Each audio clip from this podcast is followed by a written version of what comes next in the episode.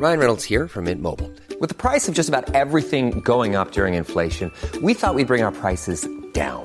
So to help us, we brought in a reverse auctioneer, which is apparently a thing.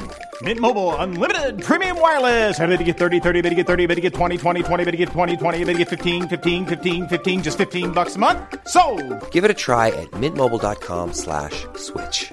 $45 upfront for three months plus taxes and fees. Promo for new customers for limited time. Unlimited more than 40 gigabytes per month. Slows. Full terms at mintmobile.com.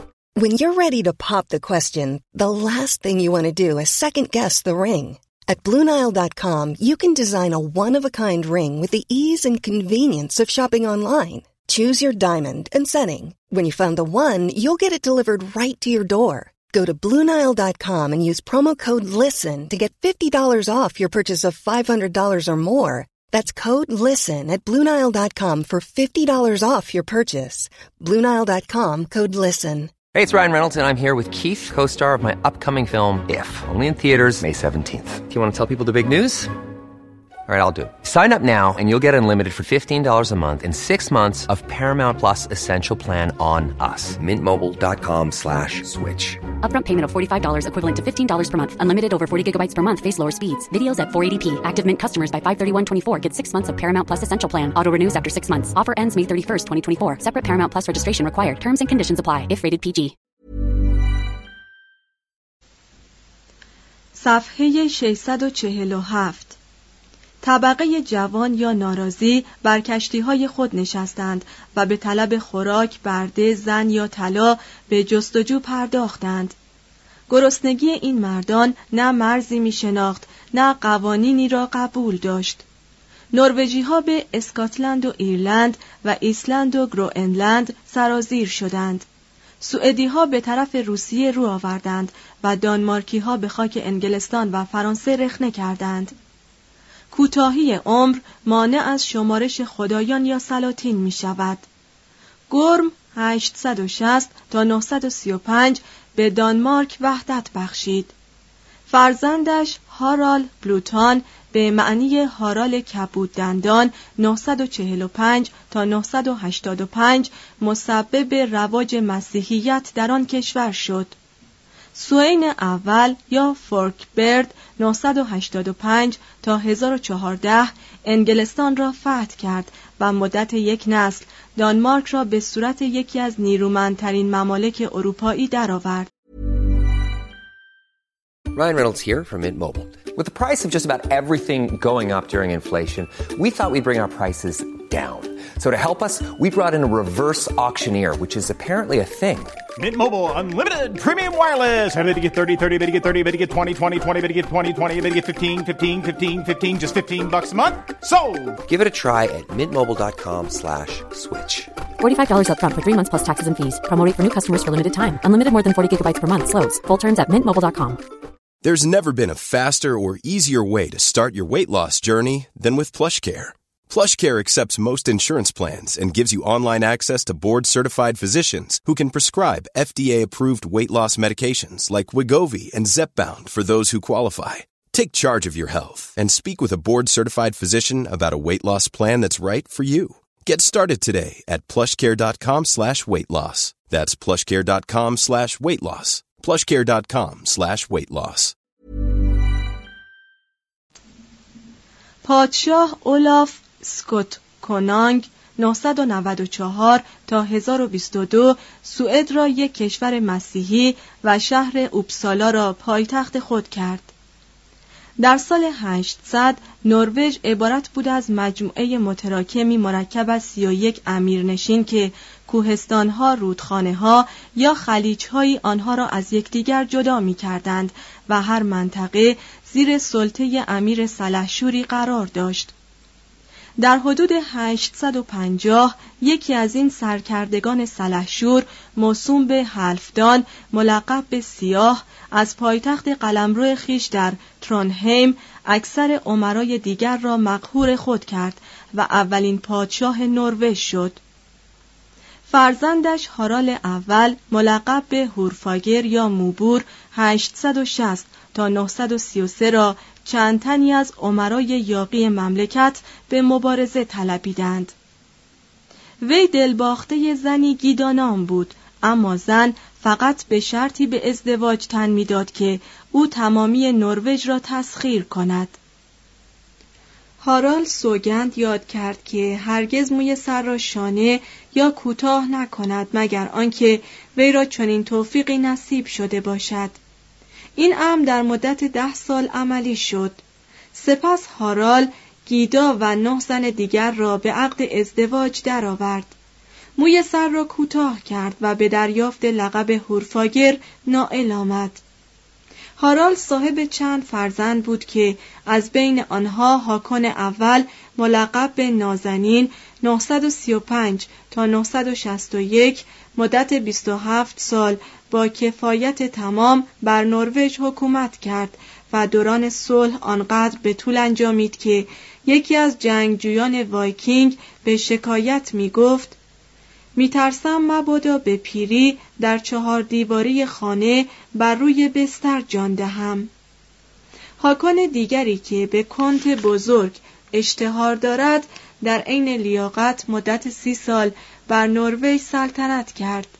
965 تا 995 لاکن به هنگام پیری خشم طبقه کشاورزان آزاد را برانگیخت زیرا دختران آنها را برای همخوابگی می گرفت و پس از یکی دو هفته آنها را به خانه پدرانشان پس می فرستاد. کشاورزان متحد شدند و او را از سلطنت خلع کردند و اولاف اول تروگواسون را به جانشینی وی برداشتند. اولاف فرزند تروگواسون و نبیره هارال اول یا هورفاگر بود. سنوری استورلوسون اهل ایسلند درباره وی می‌گوید آدمی بود بسیار سرخوش و شوخ بشاش معاشرتی بی اندازه دست و دلباز در پوشاک مشکل پسند تنومند نیرومند و زیباترین مردان که در تمرینات بدنی هیچ کس از شمالی ها تا آنجا که می‌شد سراغ گرفت بر وی سبقت نجسته بود. به قدری چالاک بود که می توانست وقتی خادمان وی مشغول پارو زدن در کشتی او بودند در خارج از میان پاروها بدود و در آن واحد مثل شعبد بازان با سه دشنه نکتیز بازی کند و دو نیزه را در یک آن با هم پرتاب کند و با هر دو دست به یکسان قدرت بریدن داشت. اولاف در دوران عمر کشمکش ها و ماجراهای فراوان دید. هنگامی که در بریتانیا بود به مسیحیت گروید و از مروجان بیرحم آن دین شد. موقعی که او را به مقام سلطنت نروژ برداشتند 995 بتکده ها را ویران کرد. به ساختن کلیساهای مسیحی پرداخت و کماکان به پیروی از شیوه چندگانی ادامه داد. کشاورزان آزاد با دین جدید به شدت مخالفت ورزیدند و خواستار شدند که اولاف به سنت اجداد خیش به حضور رب و نوع آنها طور قربانی دهد. اولاف پذیرفت اما پیشنهاد کرد که شایسته ترین قربانی را به حضور رب و نوع عرضه دارد. یعنی یکی از سران خود کشاورزان را. آنها از شنیدن این پیشنهاد دست از مخالفت برداشتند و به مسیحیت درآمدند. و چون یکی از آنها موسوم به راند در آیین شرک اصرار ورزید به اشاره اولاف دست و پایش را بستند. ماری را گرفتند و دمش را سوزانیدند و از حلقوم آن مرد فرو کردند. مار به شکم و پهلوی راند رخنه کرد و راند بر اثر این امر جان سپرد. اولاف به سیگرید ملکه سوئد پیشنهاد ازدواج داد. او موافقت کرد اما حاضر نشد از آین مشرکانه خیش صرف نظر کند. اولاف با دستکش بر صورت آن زن نواخت و گفت مرا چه حاجت که پیرزنی از تراوت افتاده و هرزه بیدینی چون تو را به زنی گیرم؟ سیگرید در جواب گفت این حرف روزی به قیمت جانت تمام خواهد شد. دو سال بعد پادشاه سوئد و دانمارک و اریک اول امیر نروژ به جنگ با اولاف برخواستند وی در یک نبرد دریایی بزرگ نزدیکی روگن شکست خورد و در حالی که سراپا غرق اسلحه بود خود را به دریا افکند و دیگر سر از آب بیرون نیاورد. هزار. نروژ میان فاتحان تقسیم شد. اولاف دیگری یعنی اولاف دوم ملقب به قدیس اولاف بار دیگر نروژ را به زیر لوای واحدی درآورد. 1016 آرامش را برقرار ساخت. در عین عدالت و انصاف به مرافعات مردم رسیدگی کرد و ترویج دین مسیح را در نروژ کمال بخشید. سنوری استورلوسون درباره این اولاف می نویسد که مردی بود نازنین و بسیار مهربان. کم حرف و بخشنده اما حریس پول و تا اندازه معتاد به گرفتن همخوابه های متعدد به اشاره وی زبان یکی از کشاورزان آزادی را که حاضر به قبول مسیحیت نبود از بیخ بریدند و چشمان دیگری را از کاسه درآوردند. کشاورزان به تنگ آمده با کنوت پادشاه دانمارک و انگلستان توطعه کردند و او با پنجاه کشتی به کمک آنان آمد و اولاف را از نروژ بیرون راند. 1028 دیری نگذشت که اولاف با سپاهی بازگشت و برای پس گرفتن تاج شاهی در محل استیکلستا به نبرد پرداخت. لاکن شکست خورد و بر اثر جراحاتی که برداشته بود جان سپرد. 1030 نسلهای آینده او را قدیس حامی نروژ خواندند و به یادش در همانجا کلیسایی برپا کردند. پسر وی مگنوس اول ملقب به نیکو 1035 تا 1047 قلمرو پدر را از نو به چنگ آورد و به وضع قوانین و حکومت صحیحی پرداخت. نواده وی هرالد هوروده 1047 تا 1066 با عدالتی آری از رحم تا سالی که ویلیام دیوک آف نورماندی بر انگلستان غلبه یافت نروژ را در زیر فرمان داشت. در حدود سال 860 جماعتی از شمالی ها که از نروژ یا دانمارک به حرکت درآمده بودند جزیره ایسلند را دوباره کشف کردند و از اینکه آن سرزمین را درست مانند وطن اصلی خود پوشیده از خلیج و مه یافتند خیلی هم ناخشنود نشدند.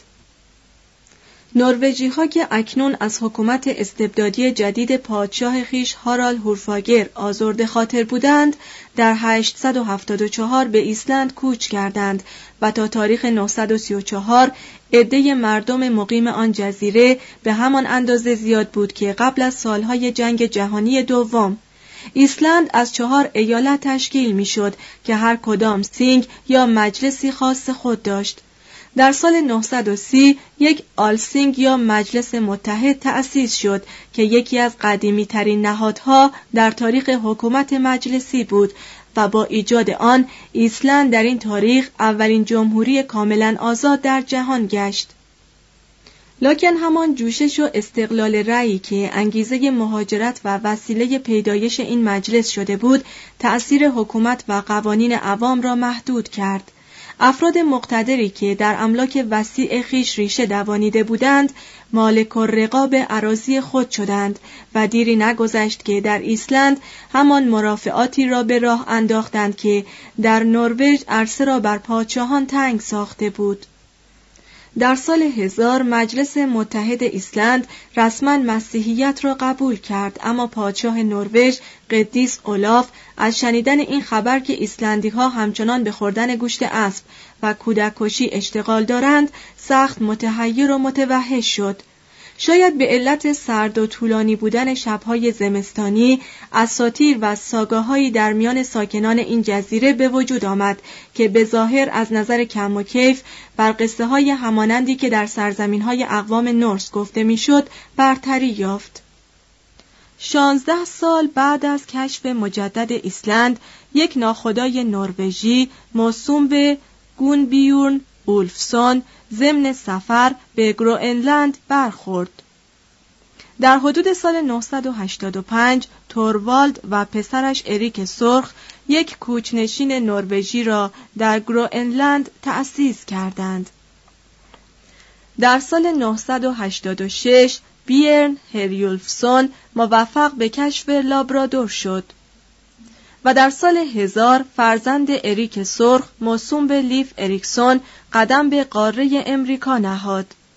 درست اطلاع نداریم که محل ورود وی لابرادور بود یا نیوفندلند یا خلیج معروف به کاد. همینقدر می‌دانیم که لیف اریکسون زمستان را در وینلند سرزمین شراب گذرانید و آنگاه به گروئنلند بازگشت. در مال 1002 برادرش توروالد به اتفاق سی تن دیگر یک سالی را در وینلند گذرانیدند.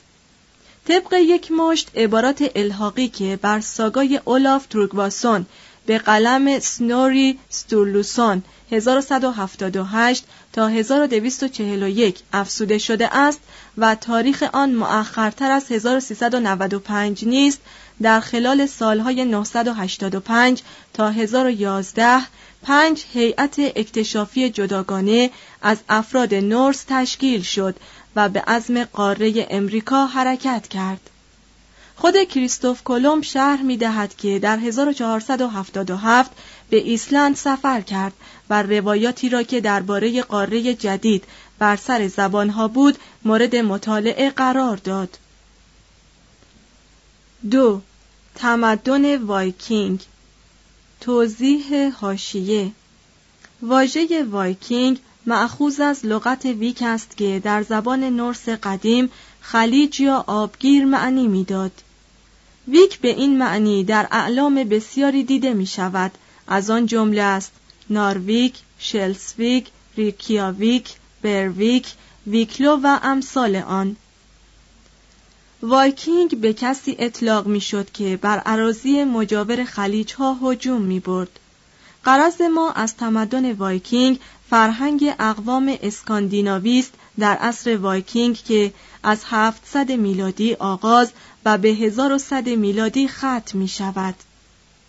ادامه متن نظم اجتماعی در بین اقوام نورس مثل سایر جاها مبتنی بود بر انضباط خانوادگی، تعاون اقتصادی و اعتقاد مذهبی. یکی از عبارات چکامه بیوولف می‌گوید در نهاد آن کس که خوب تأمل می کند هیچ چیز قادر نیست شعله خیشاوندی را فرو نشاند.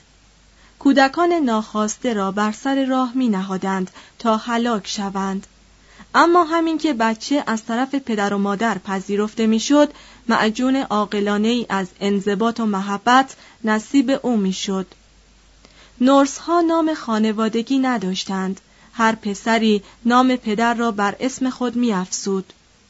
اولاف هرالسون یعنی هرالد زاده مگنوس اولافسون و هاکون مگنوسون.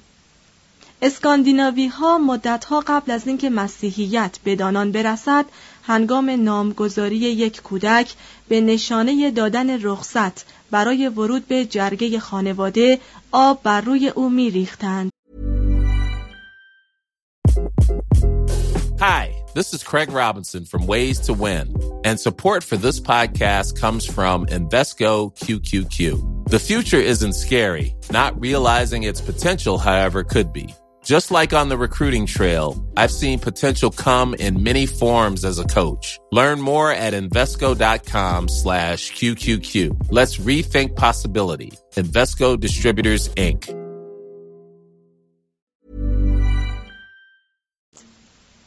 تعلیم و تربیت به مقتضای نیازهای اجتماعی جنبه عملی داشت.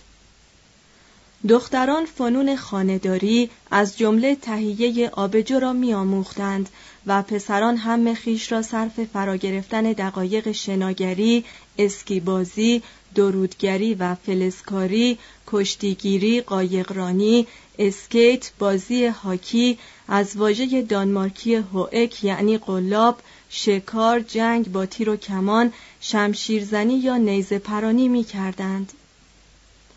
پرش تمرین بدنی طرف توجهی بود. برخی از نروژی ها می توانستند با جوشن و سراپا مسلح از ارتفاعی بلندتر از قامت خیش بپرند یا مسافت چند کیلومتر را شنا کنند. بعضی قادر بودند بر تیز روترین اسبان سبقت گیرند. بسیاری از کودکان خواندن و نوشتن میآموختند. بعضی برای تبابت یا قضاوت تربیت می شدند.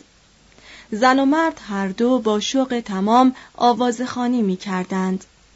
عده معدودی از زنان و مردان قادر به نواختن آلات موسیقی معمولا چنگ بودند چنان که در افسانه ادای مهین می‌خوانیم گونار پادشاه نورس می توانست با انگشتان پاهایش چنگ بنوازد و به کمک الهان آن مارها را افسون کند. چندگانی تا قرن سیزدهم بین طبقه اغنیا مرسوم بود. ازدواجها را معمولا پدر و مادرها و اغلب از طریق خرید و فروش ترتیب می‌دادند. آزادزن محق بود با این قبیل قرارها مخالفت ورزد. اما اگر برخلاف رأی پدر و مادرش ازدواج می کرد شوهرش را حرام اعلام می کردند و ممکن بود طبق قانون ایلی بستگان زن شوهر را بکشند. مرد می توانست به میل خیش زنش را طلاق دهد اما اگر قادر نبود عذر موجهی برای این عمل بیاورد او هم ممکن بود به دست خانواده زن کشته شود. پوشیدن لباس جنس مخالف دلیل موجهی برای طلاق بود. چنان که مثلا اگر زن شلوار به پا می کرد شوهر محق بود او را طلاق گوید. و برعکس اگر مرد پیراهنی می پوشید که سینهش باز بود زن حق داشت او را ترک کند. اگر شوهری مردی را هین ارتکاب عمل عنیفی با زن خیش می‌دید محق بود جا به جا او را بدون بیم عقوبت بکشد به عبارت دیگر اگر مردی به این نحو کشته می‌شد بستگانش در صدد انتقام از قاتل بر نمی آمدند. زنان سخت کوش بودند اما آنقدر دلپسند بودند که مردان را حتی تا پای مرگ به رقابت با یکدیگر وادارند مردانی که در امور همگانی حکمشان نافذ بود مثل همه جای دنیا در چهار دیواری خانه شوهرانی فرمان بردار بودند. به طور کلی در دوران جاهلیت مقام زن به مراتب والاتر بود تا ادوار بعدی که مسیحیت در اسکاندیناوی رواج یافت. از جمله این که زن مادر گناه محسوب نمی‌شد بلکه مادر مردانی دلیر بود. سهم او یک سوم و بعد از 20 سال زناشویی نصف تمام دارایی شوهرش بود شوهر در تمام جزئیات مربوط به کار خیش با زن مشورت می کرد و زن آزادانه با مردانی که قدم به خانه شوهر میگذاشتند هش و نشر داشت. کار محترم شمرده می‌شد و همه طبقات در آن شریک بودند. سید ماهی صنعت بزرگی به حساب می آمد و شکار بیشتر یک کار ضروری بود تا ورزش. قدرت اراده و عرق جبینی را در نظر مجسم کنید که بیشه های سوئد را از موانع پاک گردانید و دامنه های یخبندان جبال نروژ را برای کشت آماده ساخت. مزارع قله مینسوتا حاصل سمربخشی خاک امریکا و خصلت نژاد نروژی می باشد. املاک وسیع معدود بودند. قرنهاست که اسکاندیناوی در توزیع قسمت اعظم عراضی بین زارعین آزاد بر دیگر کشورها برتری داشت. یک نوع بیمه غیر مکتوب وجود داشت که از شدت ناملایمات زندگی میکاست مثلا اگر خانه کشاورزی در آتش میسوخت همسایگانش به کمکش می آمدند و آن را دوباره بنا می کردند. اگر بر اثر بیماری یا بلای آسمانی گله وی از بین می رفت همسایگانش به تعداد نصف گله‌ای که نابود شده بود خسارت کشاورز را جبران می کردند. تقریبا هر مرد شمالی برای خودش یک صنعتگر و به ویژه در درودگری و خراتی استاد بود. نورس ها به مراتب دیرتر از دیگر اقوام از آهن استفاده کردند. چه آهن فقط در قرن هشتم به دست آنها رسید. با این همه از این تاریخ به بعد به ساختن انواع ابزارها، اسلحه ها و زیورالات محکم و زیبایی از برونز، نقره و طلا پرداختند. سپرها شمشیرهای مرصع انگشتریها سنجاقها و یراقهای ساخت این دوران بیشتر اشیایی بودند نفیس و مایه تفاخر کشتی سازان نورس قایقها و کشتی های جنگی می ساختند که گرچه بزرگتر از ناوهای اعثار باستانی نبود ظاهرا محکمتر از آنها می نمود. کف این کشتی ها را برای آنکه از تکانهای مداوم جلو گیرد مسطح می ساختند و لبه دماغه را برای در هم شکستن ناوهای دشمن تیز می کردند. هر کدام یک ممیز 20 دهم تا یک ممیز 8 دهم متر عمق و 18 تا 55 متر درازا داشت. و قوه محرکه آن بخشی از بادبانها و بیشتر از زور بازوی پاروزنها که تعداد آنها به نسبت حجم کشتی از ده، شانزده یا شست نفر در هر طرف کشتی بود تأمین می‌شد. این ناوهای ساده کاشفان، بازرگانان، دریازنان و سلحشوران نورس را از طریق رودهای روسیه به دریای خزر و دریای سیاه و از راه اقیانوس اطلس به ایسلند و لابرادور می رسانید. وایکینگ ها اجتماع خود را متشکل از سه طبقه یارلز یا اشراف، بوندی یا کشاورزان صاحب ملک و زرخریدها یا غلامان می دانستند. و مثل مربیان در جمهور افلاتون به کودکان خود به طور جدی میآموختند که طبقه هر فرد فرمانی است از جانب خدایان که فقط افراد بی ایمان جرأت تغییر دادن آن را دارند.